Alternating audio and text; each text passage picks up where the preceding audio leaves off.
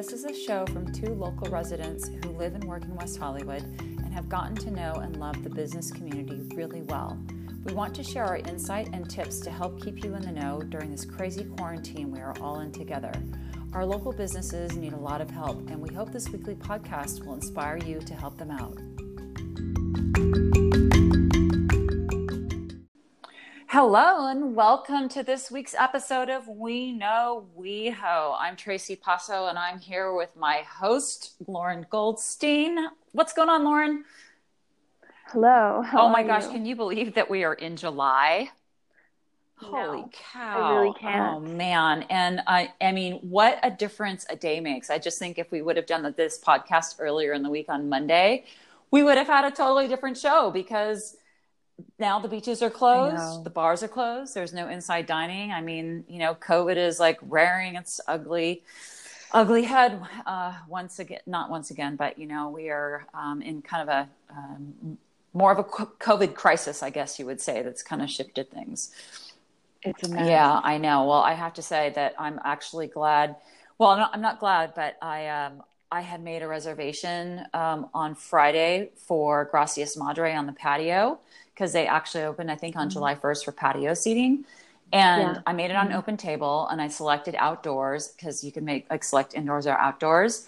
And then yesterday, um, they sent me a note saying, Hey, your reservation is canceled. And then this was from open table. Wow. And then like an hour later or whatever, Open Table sends me another reservation saying, "Hey, we just got clarification from the governor that um, patio seating is still allowed, so we, um, you know, we remade your reservation." Oh yeah, yeah, everybody thought that um, he was just going to shut down everything, like complete shutdown. That was, I saw that article. I think it was an Eater, like yeah. uh, at noon, um, he's going to, you know, shut down everything.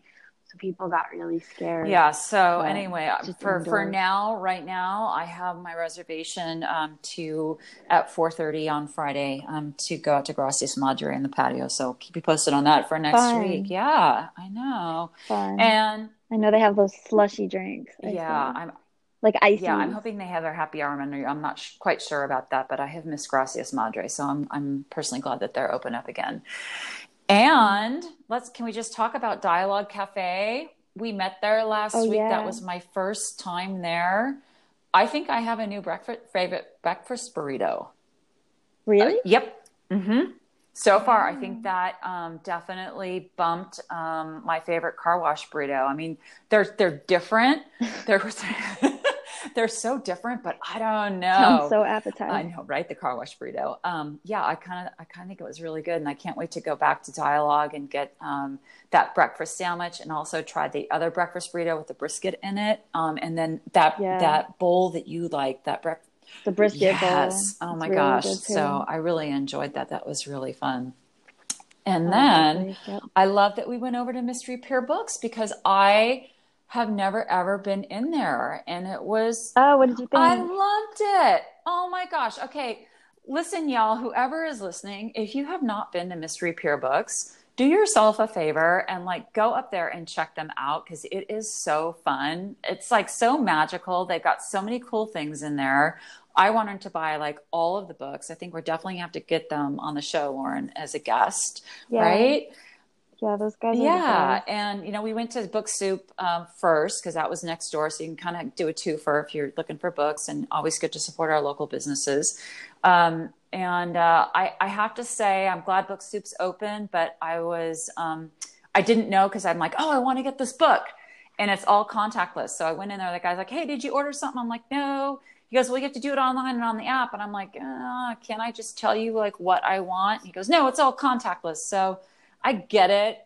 Um, but I don't know. I was just a little annoyed. And of course, I haven't gone back to do it because I was right there and I wanted my book now and I was a little impatient. But, you know, I, I don't know. This just just some feedback. So if you're going to Book Soup, make sure you order online ahead of time and go over to Mystery Pier Books. Yeah. Yeah. That place is amazing. Everything is first edition. Oh my gosh. Had you been in there before? Oh yes. my I love yes. it. And they're what was what was the Dr. Seuss book that we never heard of? Do you remember? I was trying to like figure it out and tell my mother, and I couldn't remember. Was it name. something with butter in the title? I don't. I'll I'll reach out to them and ask. Okay. Them. I know. Right. And I love the question Anyway. when he goes, okay, he said, if you could have any, what he said, like three or five or one books in here, Top top Five. five. And I was like going crazy I mean, they had the Phantom Toll booth. I mean, I won't like, oh my gosh. Anyway, ah, Yeah. stuff has signed scripts, everything. So it's very cool, very cool. All right. Um, well, let's jump right into our food and fashion, Miss Goldstein. Um, Fourth of July is just around the corner in a day or two.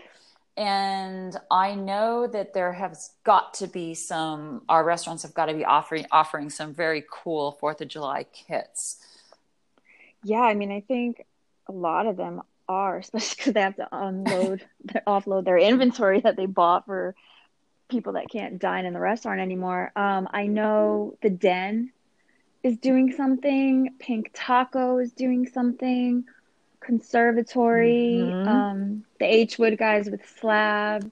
They're also opening kind of like, I mean, because everybody thought nightclubs were going to Uh-huh. open that Delilah and Bootsy Bellows. We're kind of going to do like a diner concept, like with a, you know, how all these places are doing the satellite kitchen Yeah. now, like Nightingale is like for the SBE Uh-huh. guys. Um, they were going to do that and I guess serve you food to your table at Bootsy Bellows. I don't know how that's going to work now, but they're doing something in the parking lot of Delilah um, Oh, I Friday and I Saturday. just saw something on Instagram. It looks cute, and they have a massive parking lot over there. Yeah, Yeah, yeah. Okay. I'll post about it on our Yeah. Instagram, but I I saw um, you know the Lucques group, right? They own AOC. They also own Lucques. That's no longer there. On in Brentwood, uh, but they are doing um, a bunch of Fourth of July things. Check this out, Lauren. New England lobster roll sliders. You get one dozen for fifty dollars. Wow. Deviled eggs, choice of smoked bacon or kimchi, $24. I don't know how many that is. Maybe that's a dozen. So, oh my God. And there's, okay, their grill box. Can I just read this to you? Serve six to eight, six hamburgers, six hot dogs, tomato salad, succotash salad, all the fixins. And then there's a barbecue and fried chicken that has 10 pieces of buttermilk fried chicken, one slab dry rub um, St. Louis ribs, two pounds of pulled pork, baked beans, coleslaw, barbecue sauce, brioche buns, and cream biscuits for 150 bucks. Um, I think Wow. you and I need to really uh, talk about that barbecued and fried chicken box. So. anyway, um, yeah. Uh, speaking of patios, uh, I saw that Cecconi's has added like a little special patio called the Secret Garden. Did you see that? I did, and I was wondering, is it their regular patio or is there like another area they're using? I Um, I don't know, but next time you walk to Tallahassee or something, you should maybe pop in there. They have such a huge parking lot for valet, you know, Right. um, and I'm wondering how that works. If I don't know what the valet or they own the parking lots or you know how all that works, but I'm thinking that maybe they've created it um, out in the back where all the cars are valeted.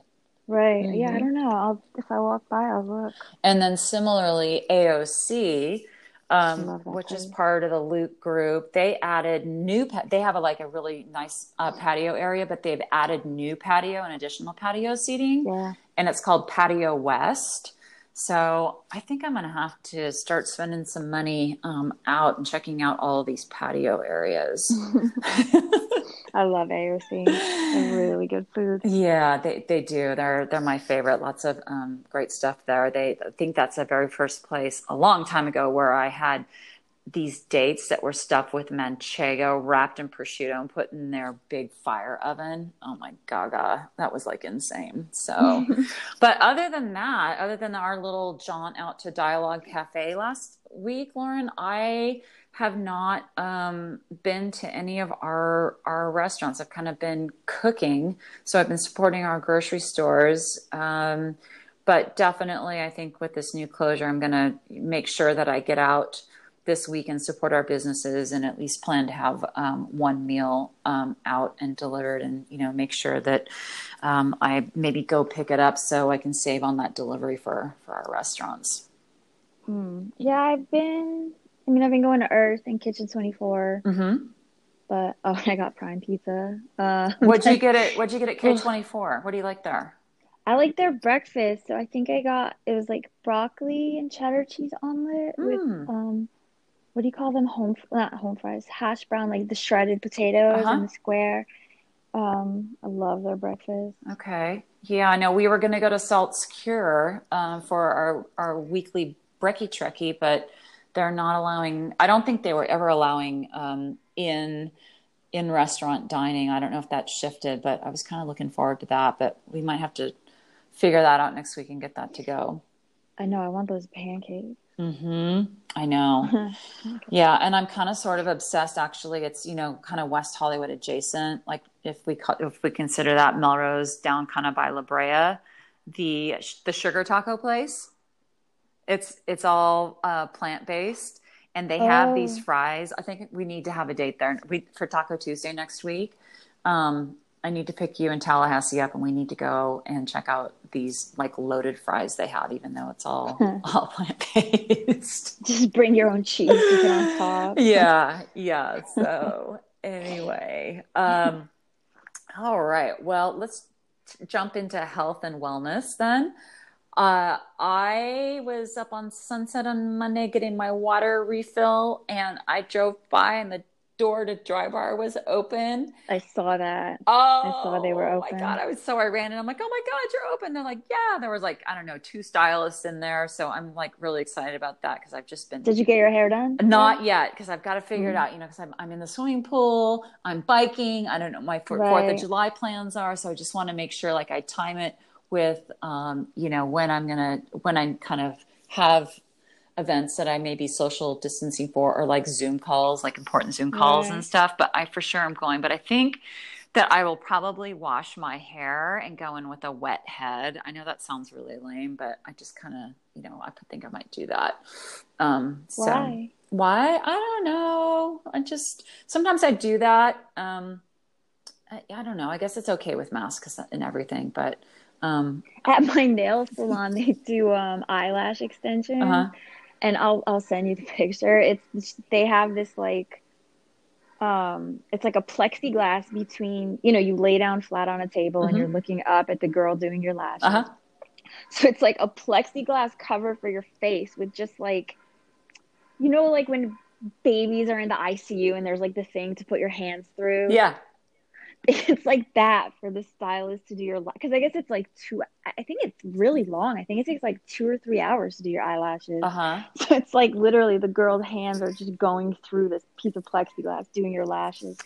It looks so strange. Oh, hilarious! Well, I know my my wax place in Beverly Hills has called me, um, and I'm wondering what's going on over there. They probably just have masks on, and uh, just going back to food and fashion, like for a second on my bike ride this morning, uh, I noticed that Joey's has some sort of like plexi dividers up around their tables now.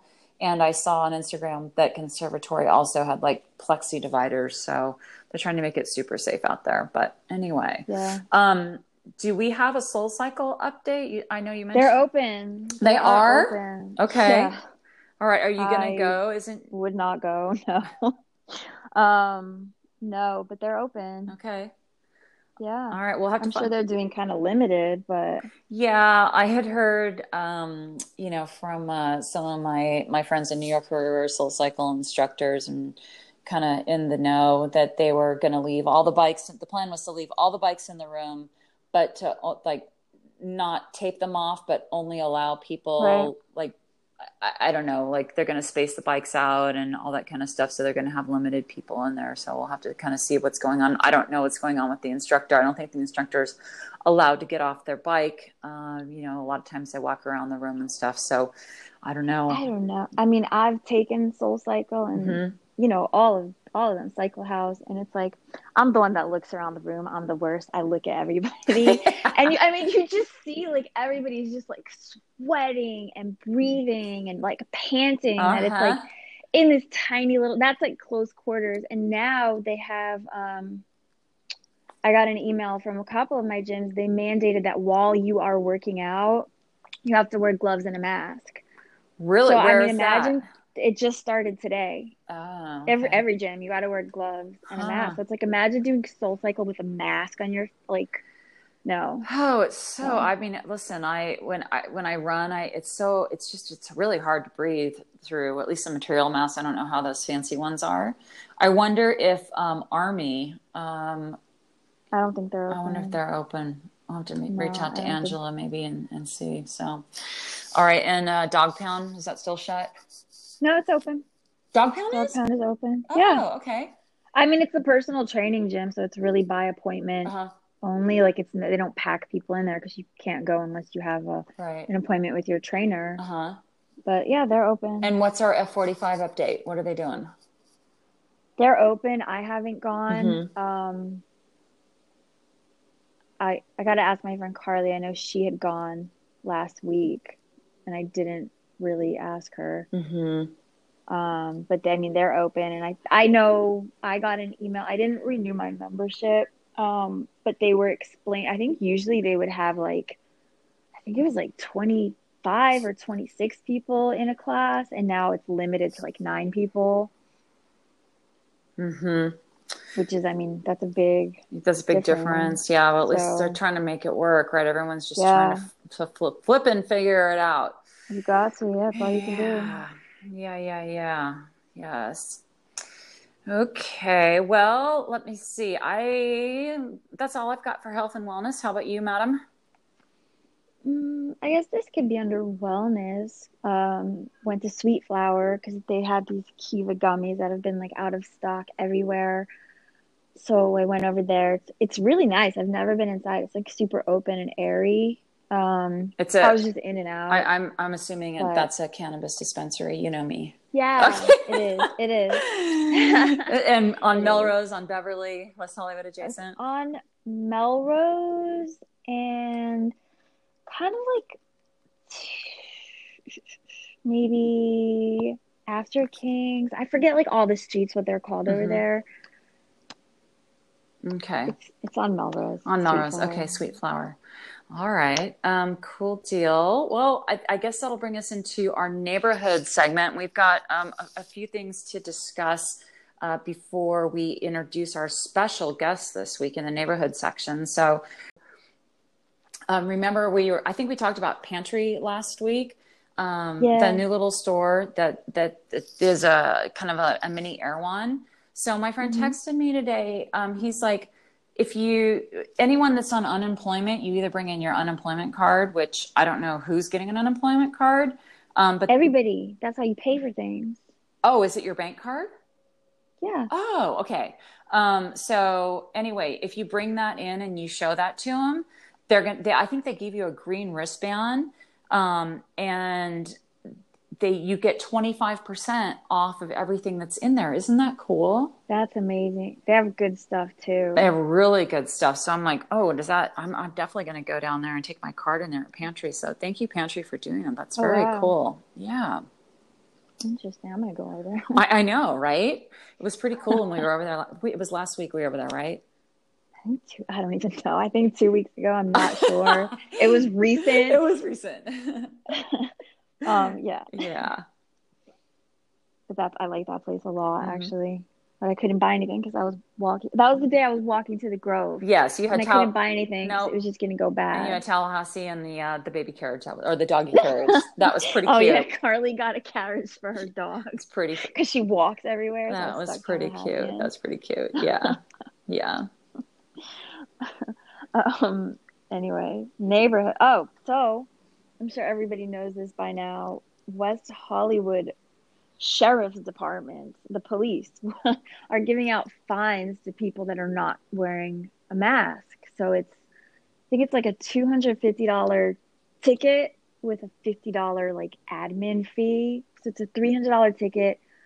Yes, amazing. Like people, you know, you wear wear a mask if you're going outside. Like I see all these people not wearing masks, and I get so mad. And they're all like under 30 mm-hmm. Um, but I don't know, it kind of made me mad because council voted against finding businesses that don't comply. So it's like when when I walk by again, I'm not going to mention places, mm-hmm. but at night when I'm walking with Tallahassee and I see all these kids like lined up to go inside, nobody's wearing masks, mm-hmm. everybody's crowded together.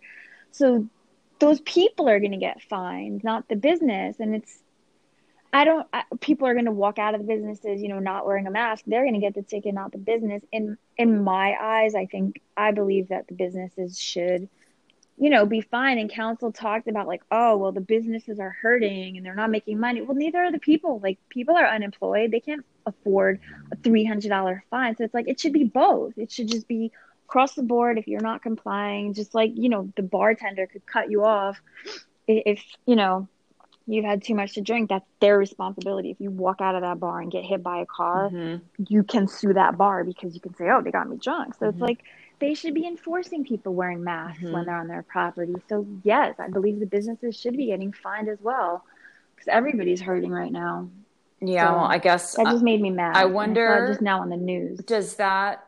I mean, I do wear a mask when I ride my bike. Um, but does that apply like to cyclists? Because you see a lot of cyclists, everybody, and runners everybody. out there that don't have masks on. Wow. Uh, you know, I've actually, it's I, a lot of the runners I see, at least in my neighborhood, mm-hmm. are all wearing. I don't know how they do it, but they're all wearing masks. Mm-hmm. It's crazy. I don't know how they're like running in this hot weather with a mask over their face. Yeah, well, I see a um, lot of um, people like slip it down and then up and down and up, which is you know kind of what right. what I do. Otherwise, my glasses fog up. So um, I know, know, that's the worst. I wear a hat now because I can't wear sunglasses. Yeah. Um, but yeah, I don't. I don't know. So three hundred dollar fine. Mm-hmm. Okay. Take a mask wherever you go and wear it. Yeah. All right. Well, um, I was happy to see. I got an email. I'm on the email list for M and B Gallery. That's a cute little gallery down on. Uh, oh my goodness, I've forgotten my streets where where Toto Toilet is. Um, shoot, what is that? Yeah, somewhere over there with by the Melrose Triangle. Anyway, I saw that they were open and they were doing by appointment, so they had some new artists in there, new exhibits. Um, that was kind of cool. I thought they probably have to close. I think like museums and I, stores have to. You know, I was I was considered actually a museum and art gallery. I was wondering that. I'm wondering if it there was considered a, a, a museum and if they're closed. So I don't know that they that may have changed. That was like a day or two ago before the announcement came out. So mm. everything could have changed. So I don't know. Call or check out or check their Instagram at MNB Gallery if you're an art fan and and want to go check that out. Mm. Yeah. Yeah. Wow. Oh, well, uh, before we bring on our special guests, um, I guess we've got a couple, uh, our new, our new little section here in neighborhood, which is a sad one. Ugh, our RIP, the, RIP list. So we need to get like some really tragic music. Uh, okay. there's probably some on there. Um, I'll, I'll, I'll look for it. Um, so unplug West Hollywood sadly is closing. Um, I don't. I think they were open for two days last weekend, uh, selling all of their really cool stuff like books and mats and everything for fifty percent. They're keeping yeah, their. Still have yours. You got to pick it up. I know. Thank you so much. I just thought of that. I'm like, oh shoot, Lauren has my mat. Um, I'm really excited. Um, we won't tell what that is because you guys can't get any. But anyway, um, but for everyone who's listening, um, their location in Santa Monica is still staying open, and that's their original location um, down in Santa Monica, and their app. They've been. I talked yeah. to Susie, you know, who's the founder, when I was in there last week, talking to her, and like virtual has been great. Um, they're offering it through ClassPass, and they've got their app, and their virtual has really taken off. So. Um, mm-hmm. Don't worry if you didn't make it in there and you know you were wanting to. I think they're still offering like introductory specials. You can use your class pass for like five points to do amazing sound healings with Avery, who's my favorite. But very, very sad to see Unplug go. Um, and as you know, I know you're probably wondering what's going to go in there.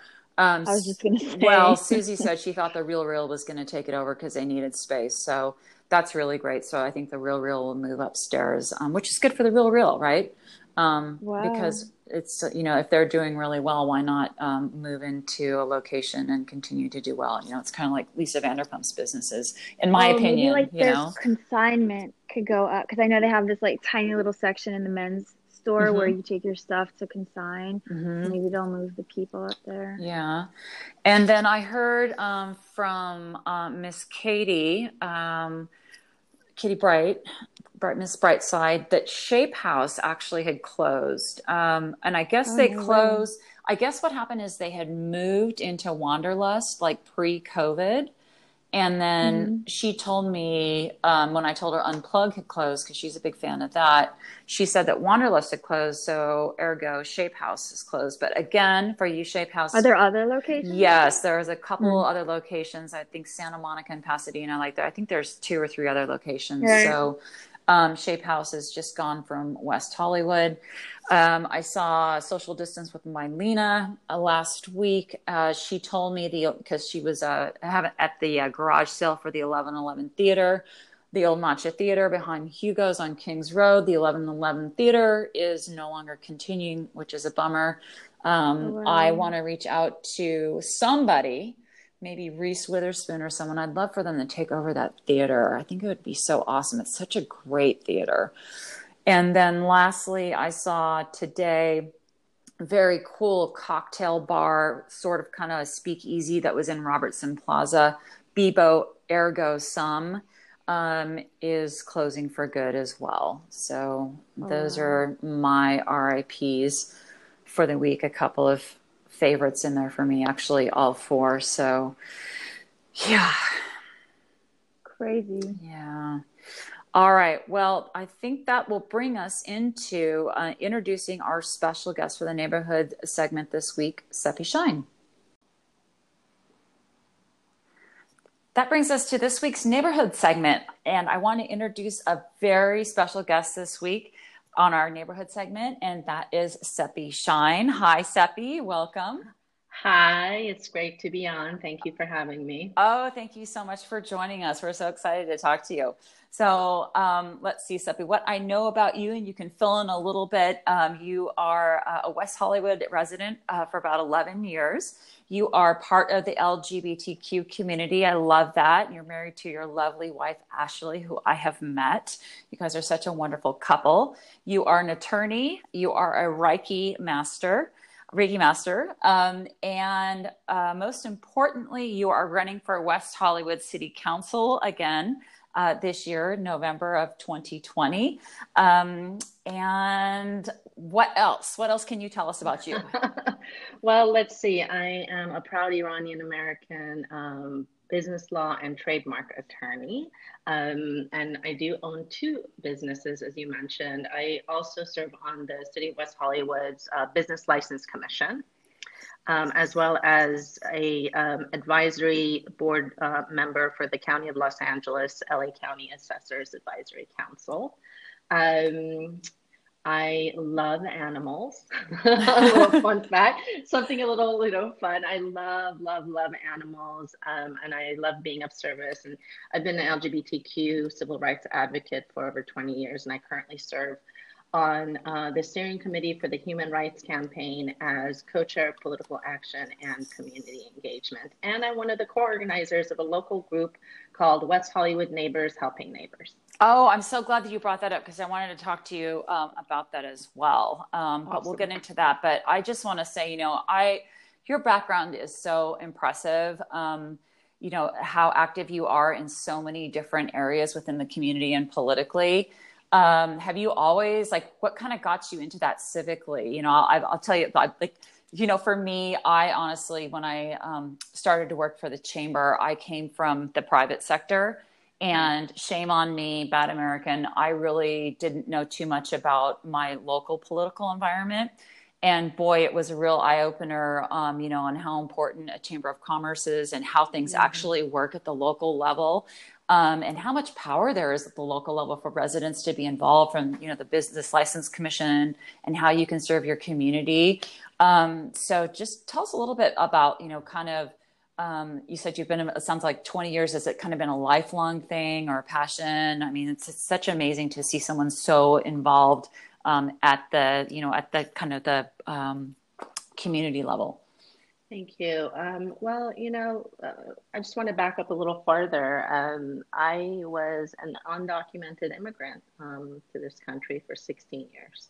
Uh, my family and I fled um, Iran after the revolution and the Iran Iraq war, and I was five years old. Mm. we had to really get out of there for our safety. And um, so we immigrated to America. And having been faced at a young age in kindergarten with bullying because I was uh, the only brown girl in the school um, and didn't speak English to even speak up for myself. I think that at a young age, um, first of all, taught me the importance of uh, the fact that knowledge is power. And then um, as I grew older and figured out that, oh, okay, so I'm Iranian, I'm at home, everyone is speaking Iranian, our culture is so Persian. But then when I'm out in the world, everyone's American, there's this duality. And then within that, I was also a little uh, lesbian uh, when I found out my sexuality. And I was like, okay, so now I don't fit. I mean, I can't really be myself at home, and I can't completely be myself out here in you know America. So there's these three identities I was um, managing growing up, and um, I faced some. Uh, when I came out in high school, I was 17. I faced some gay bashing from some younger um, boys. And, you know, when you say gay bashing, people always think of physical bashing, but um, bullying and uh, stalking and harassment is also considered gay bashing. So mm-hmm. um, these young boys, when I came out, um, they would stalk me in the every morning, following me around, harassing me, calling me a dyke. It was horrible. Hmm. Um, and then I reported it to the school, high school um, counselor. And you know what she told me? She said, You know what, Sepi? This is what I think you should do. You should go in the middle of the quad, grab a boy and kiss him and prove them all wrong. and there I, there I was thinking, Oh my God, where am I going to find safety? And acceptance and i didn't have it. And then i came out to my mom finally two years later. I mean you know i got into college i went to college and came out to my mom and um, it was it was hard at first. It was really really hard. Um, mm-hmm. and that that a year later um, something happened in my life that really was the pivotal moment in my life that caused me to really become an advocate for our community. And that was when my ex girlfriend and I were sitting at a gay friendly coffee shop in San Jose, because I grew up in Northern California. Mm-hmm. And we were in the back patio, and um, we thought maybe the management had changed because they had built up walls in the back patio before it was kind of open to the parking lot area. And next thing we know, a police officer and a manager the new manager are standing above us. Police officer looks down at us and says, You two need to get up and leave. The management doesn't want your kind in this establishment. And then the cop blew a kiss and winked at me. Wow. Okay. Yeah. So mm. we got up, we ran out of there. We were both crying. Mm-hmm. We felt um, shamed, powerless, distraught. Um, we clearly couldn't. She's she, you know, my ex was um, Persian and Assyrian, so they're even more conservative than Iranians. So I we didn't have family to call, and we didn't really know any other. You know, I had one gay friend, and I think she had another gay friend. So we didn't have a network of support. And we had talked about wanting to, after college, go to apply to graduate schools. And we thought, talked about all different types. Um, and that day, uh, we were driving around, um, and right after this happened, I called 911 to report the police officer because I knew it was wrong. I didn't actually know it was absolutely illegal what he had done. Mm-hmm. And um, the 911 operator, rightly so, said, Well, you, you shouldn't call, it's not an emergency. Call the Office of Citizens Complaints, and they open on Monday. Um, and then she's like, But did you get his badge number? Did you get his name? And I'm like, no, I didn't get any of that because I was scared and we ran out of there. Mm-hmm. Especially having been immigrants that fled to this country because we, you know, the, the Islamic regime um, had such a corrupt revolutionary guard uh, that took away so many people's rights. So the police um, presence and uh, that type of language from police was very traumatizing mm-hmm. and scary. Uh, so I hung up the phone. I turned to my ex and I said, um, I'm tired of feeling powerless. We need to go to law school, learn the law, and stop this from happening to others. And that's what we both did. And that's what started my advocacy. Wow, that is such a great story. Um, and I mean, it's it's, it's um, phenomenal. Thank you so much for sharing that. I didn't um, didn't know that about you. I think that's just so powerful to be able to take that um, and turn that around. So um, I love that.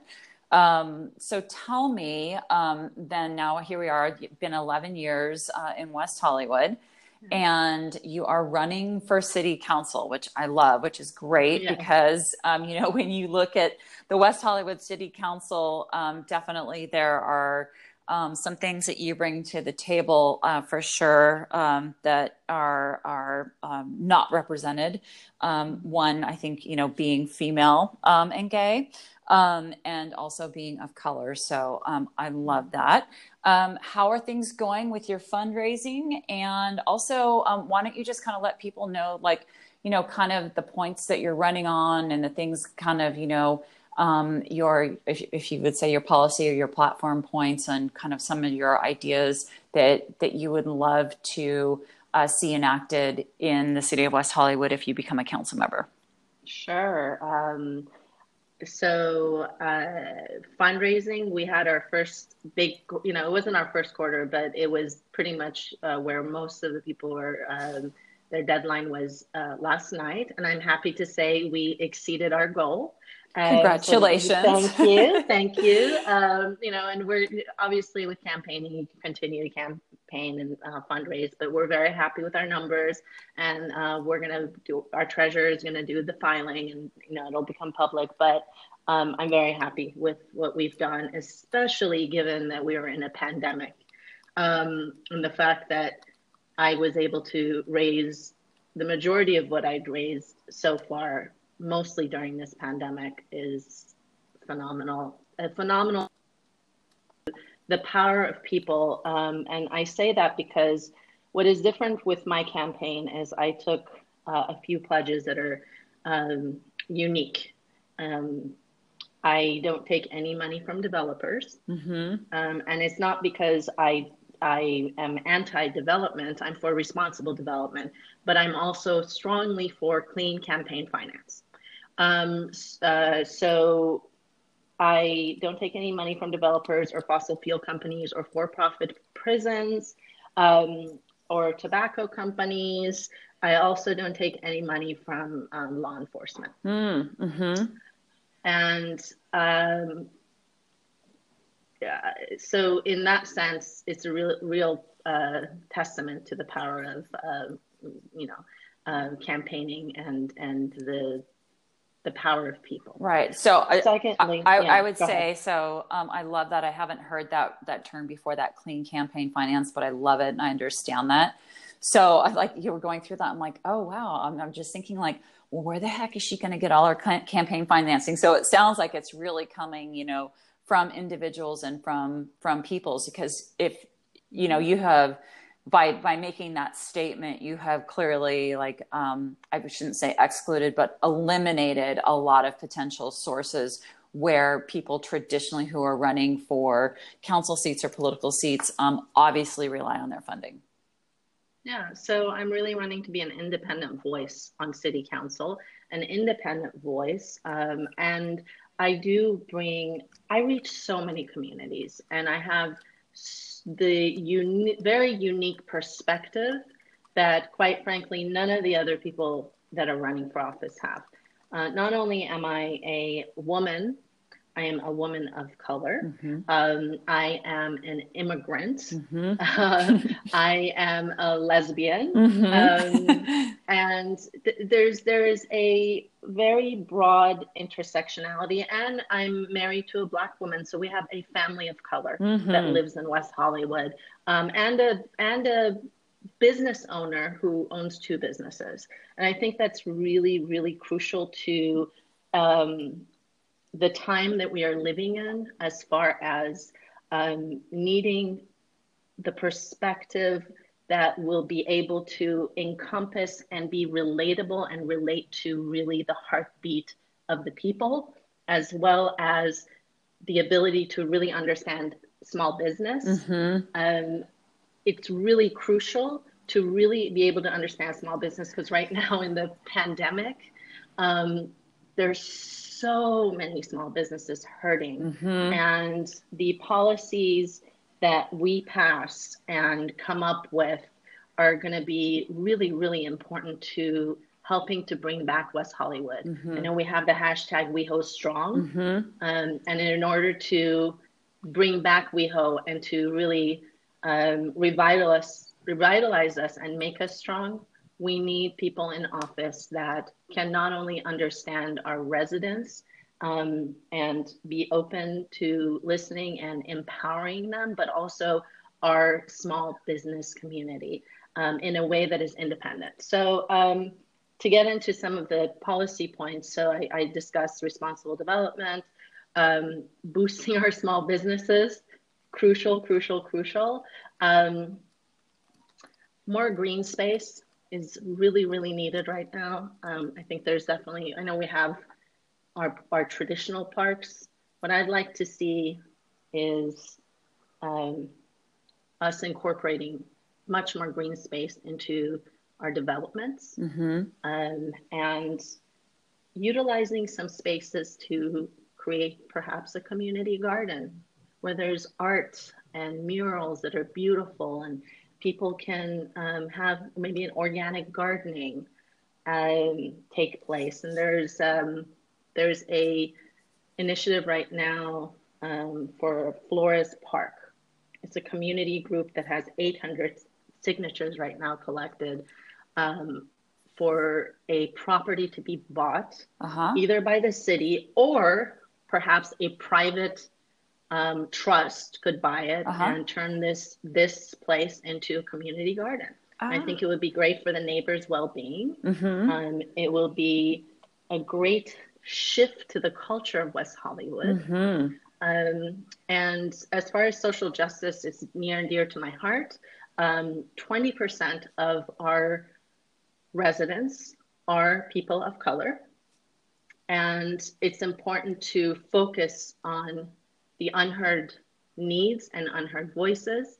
And so I have proposed the creation of a social justice task force made up of Black, Indigenous, and people of color in West Hollywood that are business owners, workers, and residents that will advise City Council on social equity issues as well as transformative reforms that are needed to dismantle systemic racism. Wow, that's amazing. So what needs to happen in order for that to move forward? I mean, that, that sounds like that can move forward regardless of if you get a seat on the council. Um, is that correct or? Well, the city council needs to um, approve the it. city okay. council needs to bring that forward, and so far they haven't. I mean, I asked them to uh-huh. to create that at the last city council meeting. Okay. Um. So again, there is a lot of power in being on city council, mm-hmm. and I mm-hmm. would love to um, utilize that on the dais. Mm-hmm. Um, I also want to create more gender equity um, on our city commissions and advisory boards. That was a big part of my platform last year. Um, and uh, John Heilman brought up a um, proposal this year uh, to create to for staff to look into ways to create more gender equity. Mm-hmm. And right now, it's it was discussed, and there were some proposals to kind of maybe change the Human Services Commission into a um, half male, half female commission, and um, that you know it's fallen by the wayside. It hasn't come back yet. So mm. um, there's ways to do that by ordinance, and there's also obviously ways to do that as a council member by um, being intentional with appointments. And uh, so these are some of some of the, the visions. Also, transparency. I'm super detail oriented.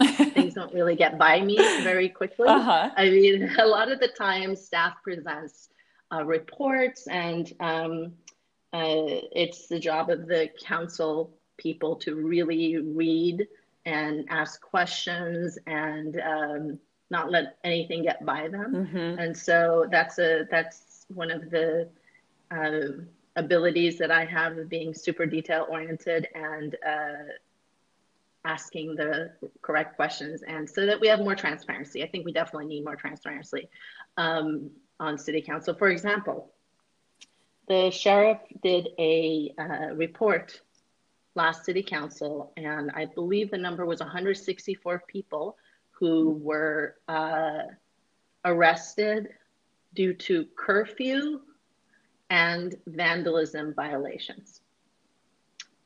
I would have asked the question how many were arrested because of the curfew versus vandalism violations? Because mm-hmm. I wasn't, I wasn't actually um, in support of the 4 p.m. curfew. I think it uh, criminalized peaceful protesters. Mm-hmm. Now, if they told me, well, 100 people were vandalizing and we arrested 64, then that's one thing. But if four people were vandalizing and 160 people now have an arrest record mm-hmm. for being outside of their home past curfew, yeah, that presents a problem. And arrest, if, you know, if they don't convict, an arrest stays on your record. It's not like it's expunged. Um, and so these are just some some of my visions. I think as far as um, more details, I will be releasing a lot more plans mm-hmm. um, in the in the next uh, week or so um, on my website. Um, and we really just we were focused so much on fundraising until our deadline. Sure. So that's the plan to release everything. Sure. Well, I love that, and I, I love the the green space and the community gardens. Um, I you know I lived in New York for about five or six years, and um, whenever I would go down to the Lower East Side, which is not what was not my neighborhood, but I would get my hair cut down there.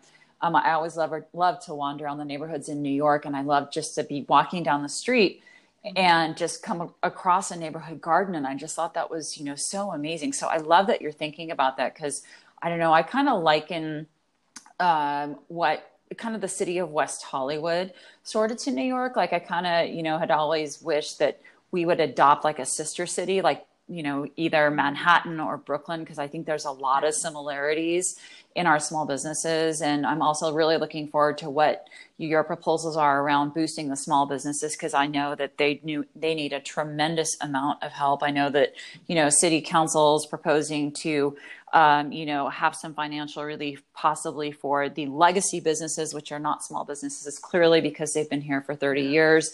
Um, so you look at small businesses and what do we what do we do? I know we don't. You know there were lists that were going around as far as like support your black owned business. And we had you know no black owned businesses that were identified you know at least as and i don't know how they did those like as restaurants. I'm sure that we have black owned businesses that are home businesses you know or within the, the co-working spaces. Um, so that'll be really interesting to see um, what what you're going to be proposing for that. And those are some great unique points. Um, absolutely. yeah. And one one other thing i want to mention is it's really important too is to really look at the way we um, create policy, not just based on WeHo as a general whole city. I know we're 1.9 square miles, but every single different neighborhood is very unique mm. and has different needs. Yeah. And I know the east side has often um, the residents and business owners have felt overlooked um, and mm, have not gotten enough attention. And so um, there's definitely ways uh, to shift policy so that we're looking at the neighborhoods differently. Yeah. And and really being a part of the community is important mm-hmm. so that when you're on the dais, you can again hear from people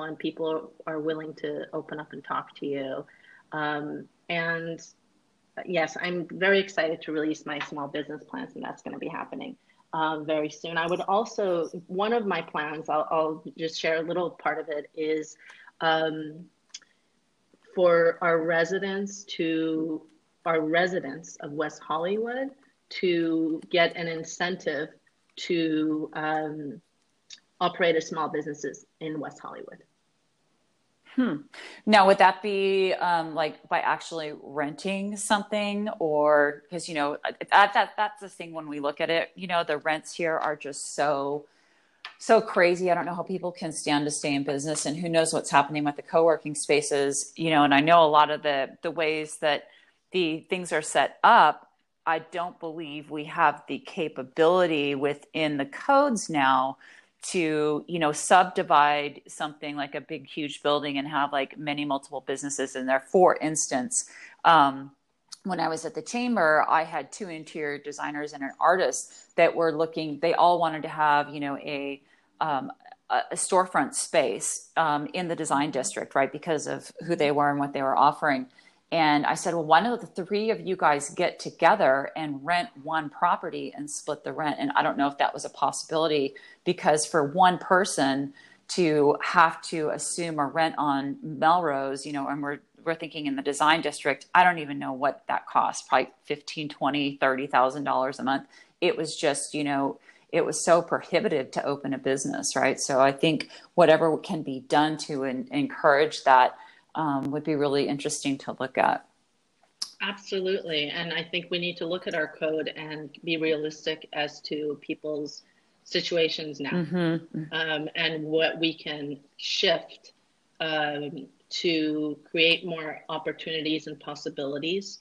And I think that we need to look at how can we maybe expand the ability of some businesses to be able to perhaps operate from home more. Mm-hmm, mm-hmm, yeah. Um, and yeah, and there's there's definitely different ways, and by incentives, I will definitely disclose some more um, in detail. But um, I think we need to incentivize whether it's through uh, certain tax breaks, our um, local resident-owned businesses to create a um, openness for uh, an opportunity for local residents to start their own small mm-hmm. businesses. I, um, I love that. I'm on board. I'm on board. You got my vote for that one. and I love that you talk about the east side. You know, a lot of people think that West Hollywood ends at La Cienega.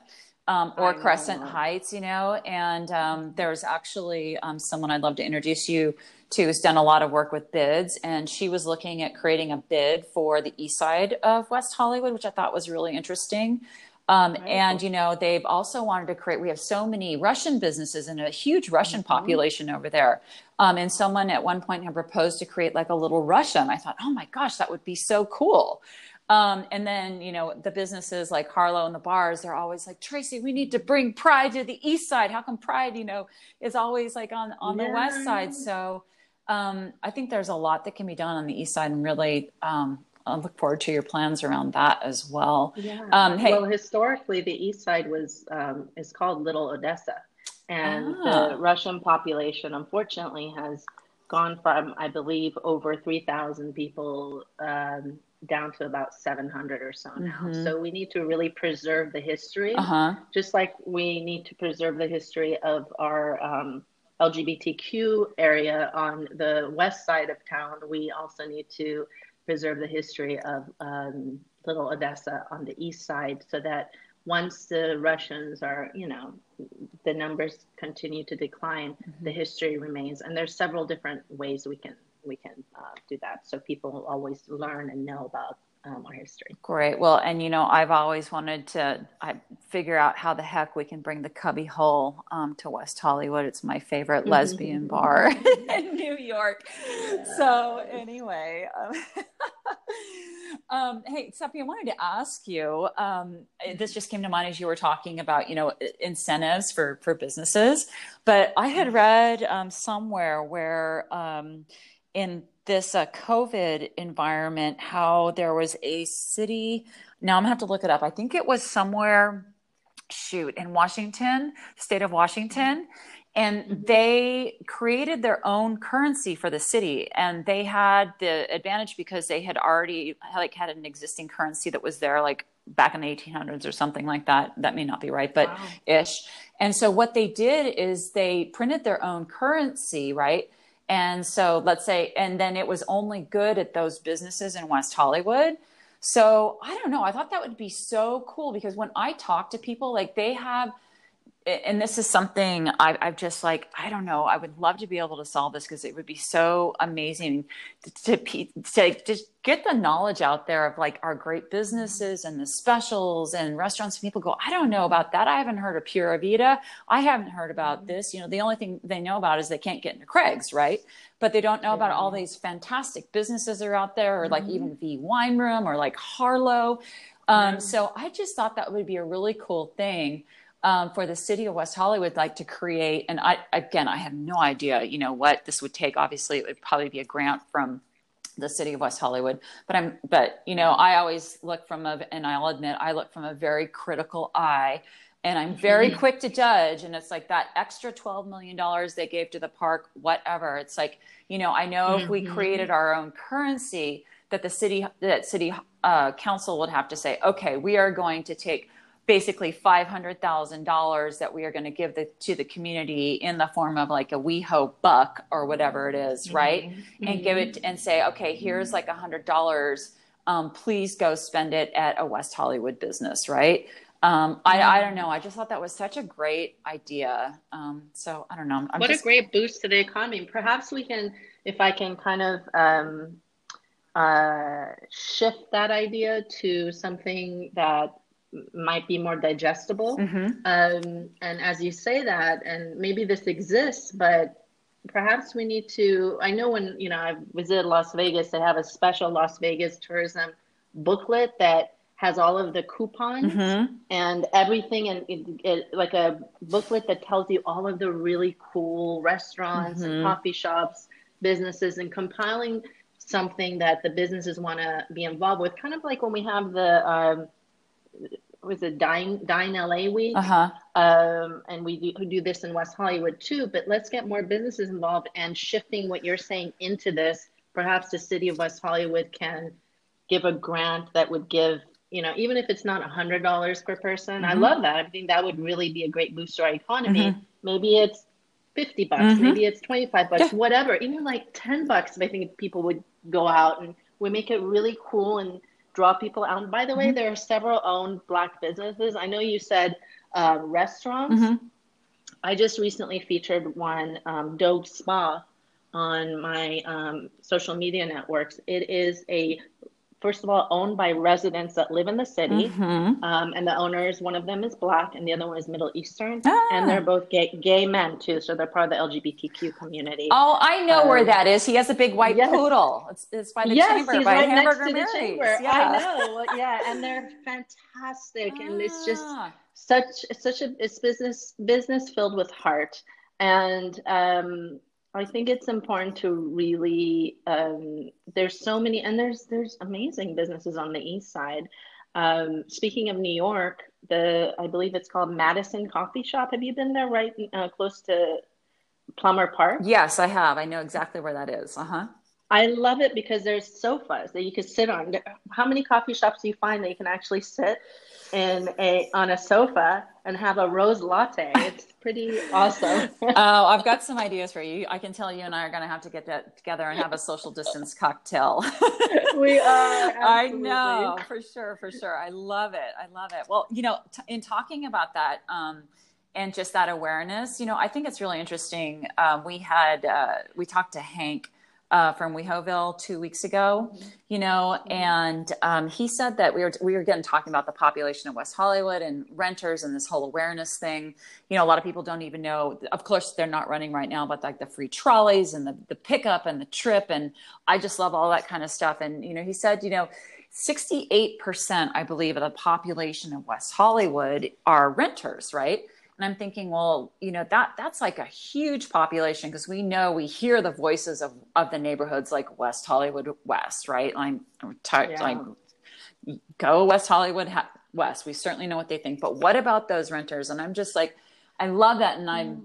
I'd love to dig into that further. And I was just thinking this morning, like, well, what does that look like? And what percentage of those people? Because West Hollywood has rent control. So I'm thinking that like 60% mm hmm of that population are probably like pretty long term renters, you know, of course. Mm-hmm. And then I go to the, the, the, demographics, knowing that we have an aging population and thinking that, um, you know, there's probably a pretty significant percentage within that rent, um, just knowing our aging in place and, and the, the rent mm-hmm. control. Um, that that's probably within that renter population. But do you have like obviously you know the the neighborhood organizations like west hollywood west have a huge voice but you know do you what, what do you think about that? And how do you i don't know how do you target target that for one for your campaigning and awareness? And two what are your thoughts about you know how do we reach um, the population in general? I, I just like there's so much a, a, wealth of information and services that the city offers out there free mm-hmm. and it's just like because people Google it and they don't find it, you know, it's like, and that's what yeah. they go to. And so I just, I don't know, that's kind of a cool thing. I'd love for everyone to kind of put their heads together on that and kind of figure that out. Cause if we could figure that out, I think it would just be amazing because there's just so much potential there and, and, and awareness to get out to um, the entire, um, you know, uh, population of, of residents here in West Hollywood. Absolutely. And it's actually 78% of West Hollywood are ah. renters and 15% are seniors. Um, and you're absolutely right. Most of that uh, senior population falls, and they've been here for, for decades as renters under rent stabilized housing.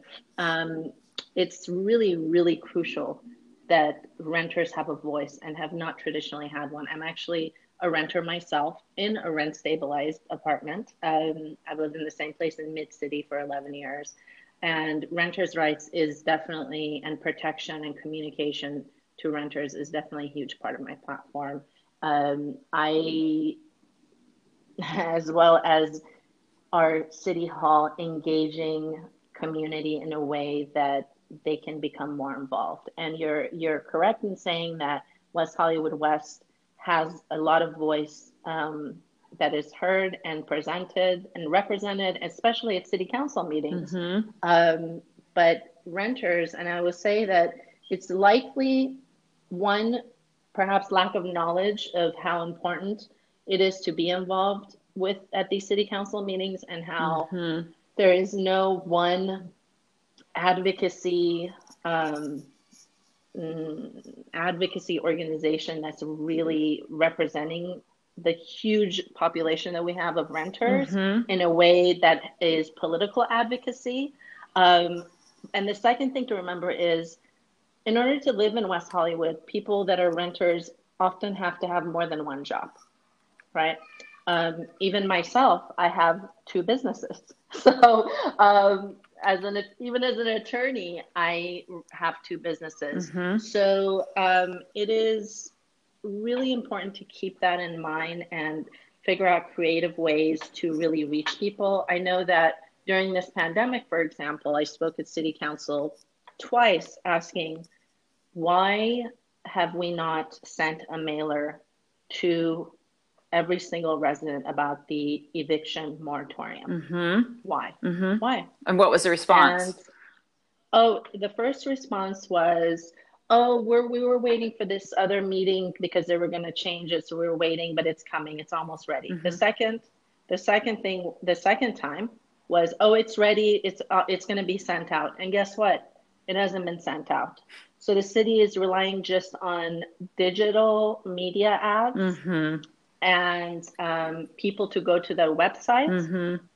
um, and now you know one of the things that i really would love is for our um, city to start sending texts to our residents. And I know that there's this new system that's been talked about during the pandemic called Nixle, mm-hmm. which people can sign up for and get information that includes West Hollywood. Uh-huh. But again, you're asking people to go sign up for something, and if they were if they were on your mailing list or on your Facebook page, well, guess what? Not everyone's on social media, mm-hmm. especially our um, uh, not all of our seniors are on social media. Yeah. There's people that work so much they don't even have time for social media. Yeah. Um, so traditional ways need to be looked at. I would love a, a, system of texting specifically to our residents mm-hmm. to be set up, mm-hmm. and people can sign up for it. And and um, also the programming that we do send out and uh, our calendar that is sent out electronically of the programs we have. Uh-huh. It's sent out once a week, and I would like a calendar, a PDF of the whole calendar at least to be included in each of those emails so that hmm. if something's scheduled on a Monday, mm-hmm. you don't just find out about it on the Sunday. Uh-huh. go, oh, tomorrow is this event. Yeah. Right. So those little, the little, like I said, the little details. Yeah. Um, and sometimes old school ways are effective. I know some people say, oh, well, if you if you receive this, you're going to throw it away. I'm sorry, in the middle of a pandemic, who's going to throw away something that says renters, here are your rights. Yeah. Because there were so many renters that were confused about mm-hmm. how long do we, you know, because because the first of all, not all landlords are bad, and a lot of landlords are actually also small business owners. Uh-huh. Okay, and they're not these huge corporations. But even they were confused. My own uh, landlord of this building called me and said, by the way, we're going to do you a favor and give you 60 days when, when we first had the um, moratorium for 60 days uh-huh. at the beginning. We're going to give you 60 days to pay. And I said, actually, that's not the law here in West Hollywood. Um, I'm going to send you a link of what the current eviction moratorium is. Uh-huh. Um, so you're not doing me any favor. That's actually an ordinance that was passed by City Council, and I have six months to pay back. And now it's evolved to 12 months. So I've been the one tenant educating my own landlord. so there needs to also be communication mm-hmm. to landlords that I haven't seen at all in any of these eviction moratoriums. I know the city of Los Angeles, as part of their eviction moratorium, required that all the landlords be um, informed and and ask them to tell their tenants what the law was. Uh huh. So there's those little things that we need to um, think about. And again, it goes back to the person on city council having that experience. I'm a renter, I have that experience. I know Lindsey is a renter too, mm-hmm. but quite frankly, the rest of the people on city council right now, um, well, I know John Duran is a renter, but he, you know, he, I don't know if he, um, thought he definitely didn't think of these, uh, you know, sure, the, uh, these things. So um, it, it's important to look at things and look at things and be practical about them. Mm-hmm. Know people's actual real life experiences so that um, we're focusing on how we can have the solutions. I feel like in West Hollywood, there's a lot of focus about how great we are. And there's so many ways we're impeccable. But if we focus too much on sugarcoating things, we're not going to come up with solutions that could make us better. And there's always, always ways that our city can be so much better. Um, yeah, I, I really love that about the renters and figuring out ways to get them more involved. Um, when again, when we had a Hank on from WeHoville, we were having this conversation, and he mentioned that Beverly Hills actually has a really strong like renters association, um, which I thought was interesting because when I think of Beverly Hills, I always think that everyone owns everything over there. But I don't know, it might be something good for West Hollywood to look at as a model, or uh, you know, I don't know how any of those things work. Of course, to create a renters association um, just to get things informed, and then secondarily, I think maybe we should have a, a conversation with Hank from WeHoville and I know it's expensive to publish something, but maybe we just need to like, I guess we'd have to get the addresses, but maybe we need like a a paper version of WeHoville. Maybe if it's just monthly, you know, and it's like a one sheeter or something mm-hmm. that people pass out. I don't know, Sepi. I, I don't know. I anyway, we I think we can utilize. I think the the best thing we can do, the best things that we can do, um, are really utilize the strengths that we have um, and one of the strengths that we have is we have neighborhood associations. Mm. So perhaps we partner up with the neighborhood associations in um, creating uh, perhaps a newsletter, it could be print, it could be, you know, to to um, organize the renters. Mm-hmm. And because um, all there needs to be is information that is focused to engage the community, focus mm-hmm. on renters and what their rights are, and um, really teaching people too when the city council meetings are. A lot of times, I feel like people that are involved in any kind of organization, and here is the city. I look at the city as an organization, really. Um, there's blind spots that can be created because um, you get inside something and it becomes a vacuum of, oh, we're we're handling everything correctly. Whereas those blind spots, if you're able to really um, take the blinders off, um, you'll see that there's ways that um, people are literally they're not showing up to city council because mm-hmm. they're lazy or they don't want to they don't even often they don't even know no yeah. yep they don't know what know it is yeah so, i mean yeah. that was that was something i was a member um, at the wing and mm-hmm. i was just wishing it's like you know, so many of the women there were actually residents of West Hollywood. And I know when we mm-hmm. look at our demographic, it the the largest growing demographic segment in West mm-hmm. Hollywood apparently is females age like 24 to 35 correct yep. me if that's wrong no, right and so yeah. i was sitting there at the wing and they were so good with their programming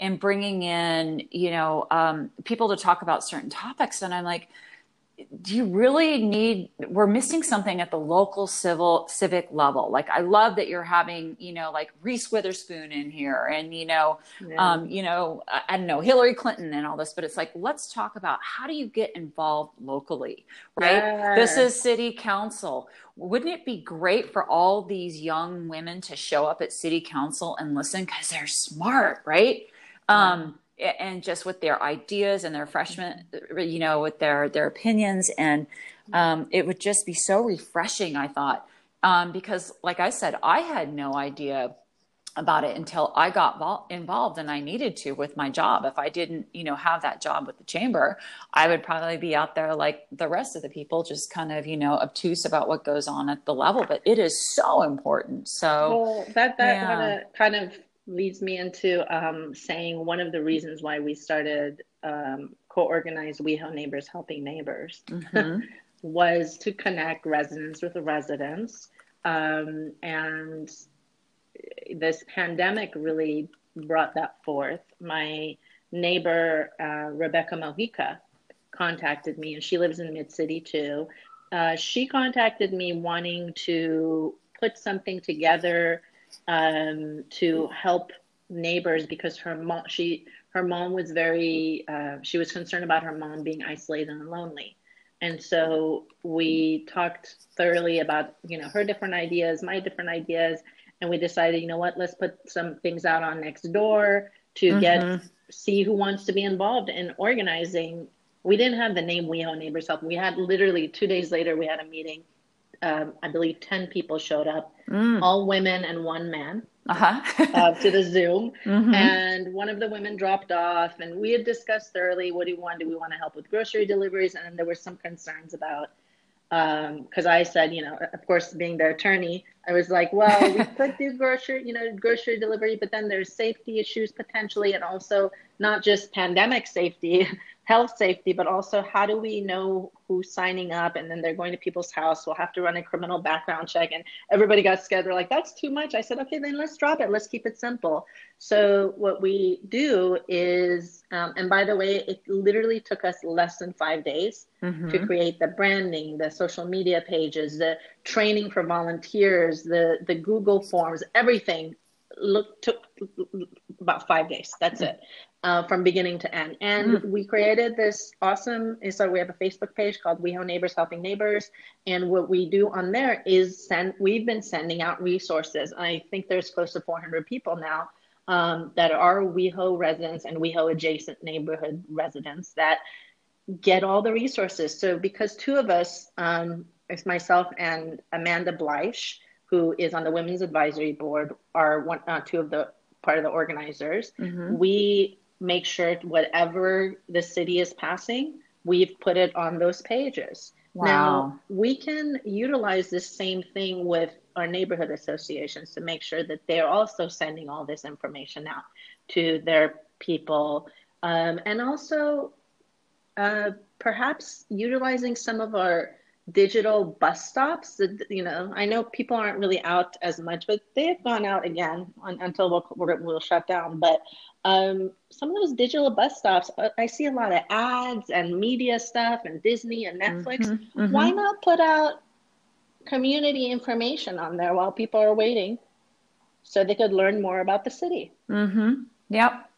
Right. Yeah. Um, and uh, so we put out the resources on our social media, and we have a group of 16 volunteers that have signed up. I think it was 20, and now it's about 16 mm-hmm. that do check-in calls for people uh, with disabilities, seniors, people in immunosuppressed households, mm. and then we expanded it to anyone who feels isolated and lonely that needs a positive check-in call. And those volunteers are trained to also say, hey, do you need any resources and any new resources? I can just tell you what they are. I can mm-hmm. email them to you, to the people that sign up. Now, the challenge has been getting people to sign up. We have a few people who haven't. Actually, we even have a client in Finland that signed up with our group here. Oh, really? yeah. So that was really cool. How did that happen and how are they involved? one of the so one of our volunteers there's also by the way other people that are involved in the city on um, two people from public safety commission one person from public um, facilities commission another uh, women's advice an older you know someone who was on the women's advisory board who volunteered to help out as well. And um, her name is nicole and she she um, somehow referred this person from finland to to um, Rebecca, and so that's how they they found out about it. And we got a lot of press. I know WeHo did a story, WeHo Times did a story. Mm-hmm, mm-hmm. Rebecca and I were in the Our Pride uh, special. They we talked about it there, and I make sure to talk about it anywhere we can. And we're gonna um, try to partner up with. Um, I know we got the information out to some of the neighborhood associations. Just spreading the word really is important. Uh-huh. Um, I think it, and then after we created this uh, the city of Los Angeles created the friendship line, which is basically you call in and if you're lonely and you talk to people who, you know, they can kind of like a pen pal system. Uh huh. Uh huh.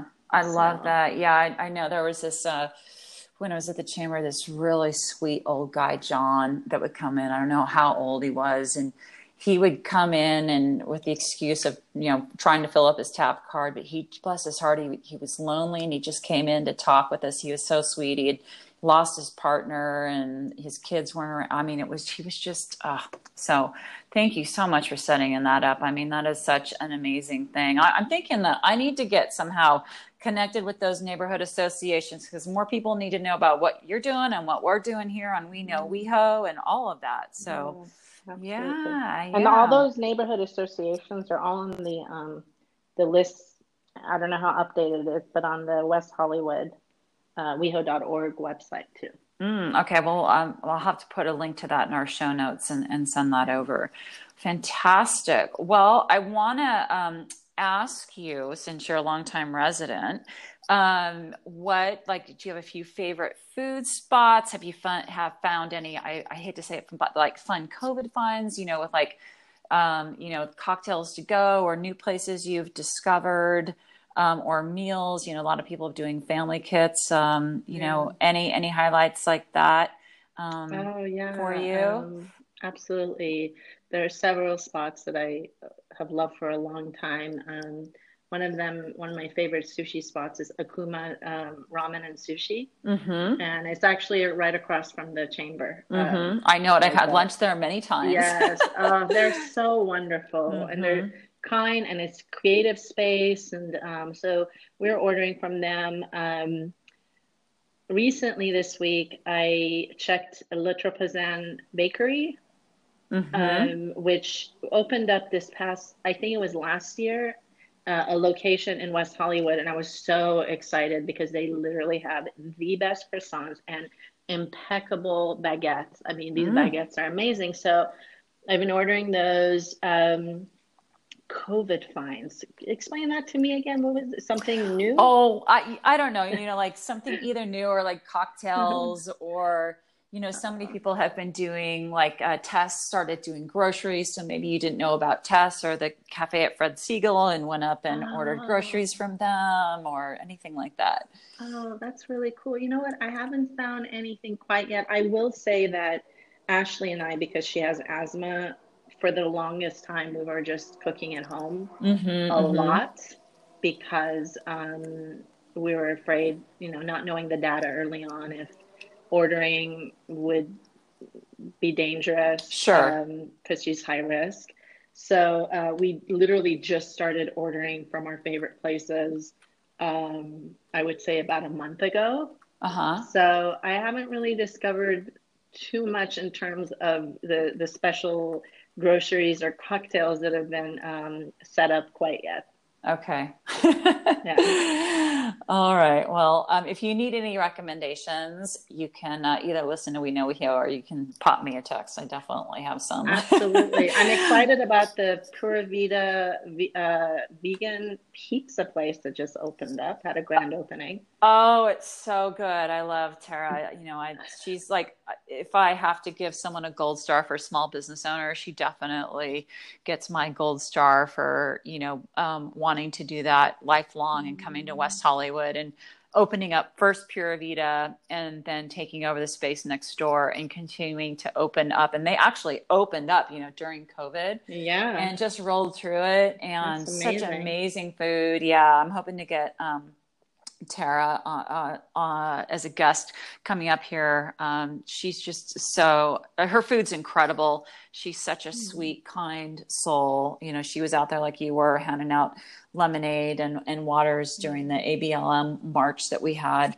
Um, so super into the community and um, love to support her business. So yeah, definitely go over and uh, check out some of the stuff that she's got there on, on the uh, that pizza menu, including some mention, of the appetizers. Oh yeah, I definitely will. I will mention something really cute that I saw.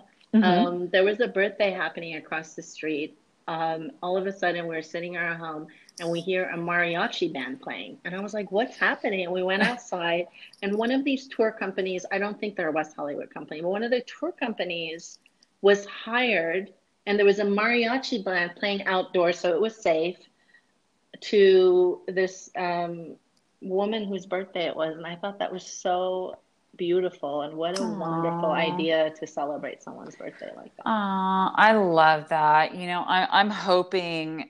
I just I know there's so many issues in West Hollywood with our neighborhoods in particular about outdoor music and I just I, I, was down in Brentwood. Uh, is it Brentwood, Santa Monica, right off of Channel, like Channel Road and um, PCH. Mm-hmm. And one of the bars down there had turned their outdoor parking um, area into a little like they had a little stage that had built like just a cheap wooden stage they put down a bunch of green astroturf they had picnic tables you know that were social distance and umbrellas. And you could tell that they were doing live music venues. And I've seeing that popping up on Instagram as well in other cities um, outside of the state of California. And I just think, you know, everyone's just missing music and i know it's so hard i mean i don't know Sepi. like i thought oh wouldn't it be great if the troubadour like i've got a thing for nemo mm-hmm. right because i don't think it's a high traffic street i'm like can we just shut down nemo and like can the troubadour oh, set up a oh stage God. and we can socially distance and have some music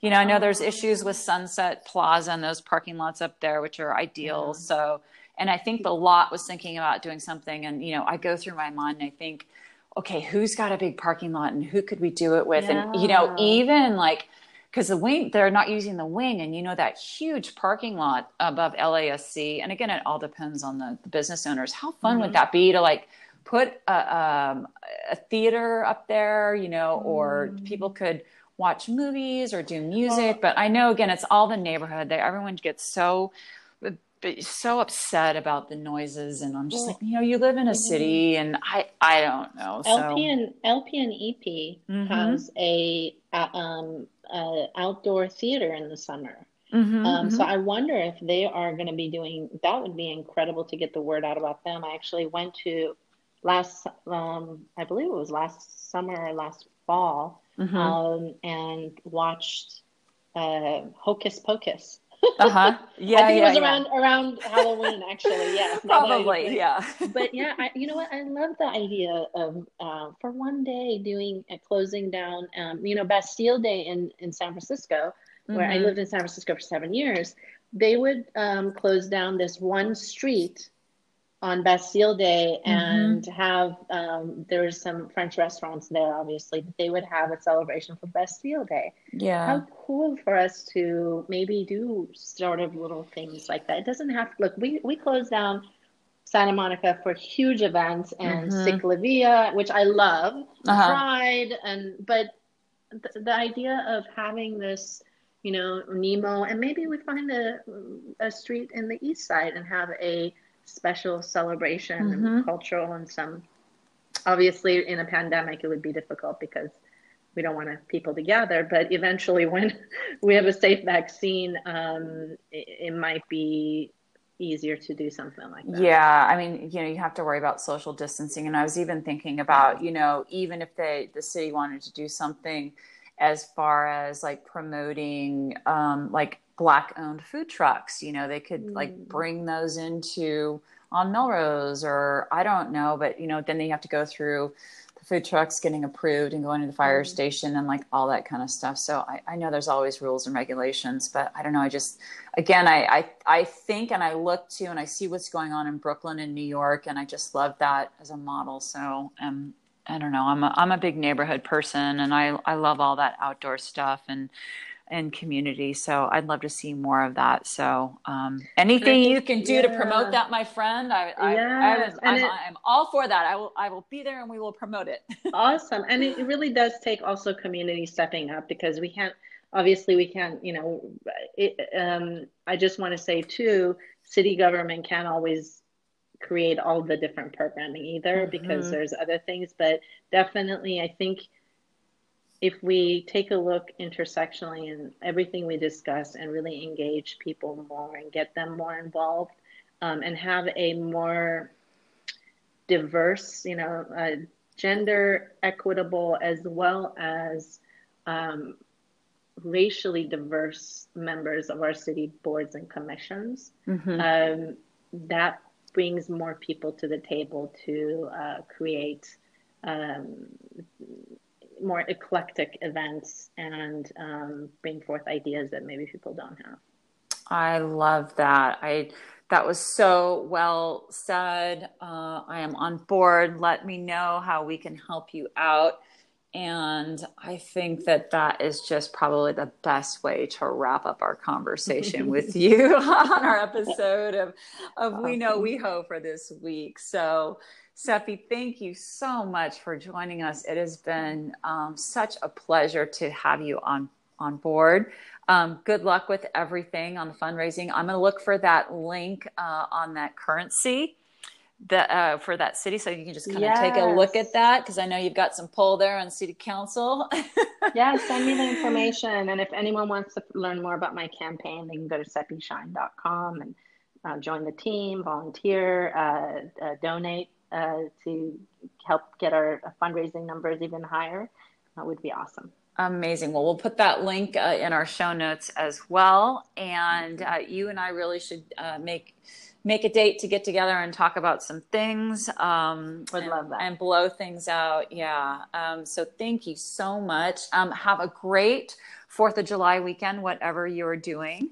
Um, and say hello to Ashley for me. And um, yes, we'll look forward to uh, seeing what happens in the next couple of months. Thank you so much. It's really um, been such a pleasure to be on the show. I had a great time. Ah, thank you, Sepi. Have a great day. Thank you. Okay. Bye. Bye. Oh, that was so great. What an amazing conversation with Sepi. I'm so glad that we had her join us. So uh, be sure to check out all the links that we're going to put in our show notes uh, to learn more about Sepi and what she's doing and her points on the city council and what she's going to be doing for small business. Um, and thank you again, Sepi, for joining us. Um, so that brings us to our last segment, uh, one of our favorites, the weekly do good. And I think Lauren, this week for sure, um, given Sepi and what she set up, is that I really want to give it to the WeHo neighbors helping the neighborhood. It's such a great organization um, or, that Sepi has put together um, to help local West Hollywood neighbors. So um, thank you, Sepi, and we'll go ahead and include that in our show notes. And I think that brings us to the end of this week's episode of We Know WeHo, Lauren. Oh, wait. Also, for the Do Good, I know last week we talked about Project Angel Food. Mm-hmm. They did their telethon, and I think they raised like, I think they were going for 500000 and they raised 700000 So Oh, everybody that donates that is great. Yeah, I'm glad. I'm mm-hmm. so glad that you mentioned that um, because I, I think I saw that Keith mentioned that over seven hundred thousand dollars. Yeah, so mm-hmm. thank you to mm-hmm. all who watched that um, and who may have donated. And uh, mm-hmm. also, um, I know the ABC Seven LA Pride 50th Anniversary Special was very well, well received in the community. So Thank you to ABC7 for being a, a wonderful community partner and for giving uh, three hours of airtime to celebrate LA Pride and the 50th anniversary and really recognize um, the history of Pride. So thank you to ABC7. All right. Well, 4th of July, Lauren, um, I think I'm going to have to get with you and, and look at some of these boxes and kind of figure out uh, what big barbecue box we, we may need to order with some of our friends.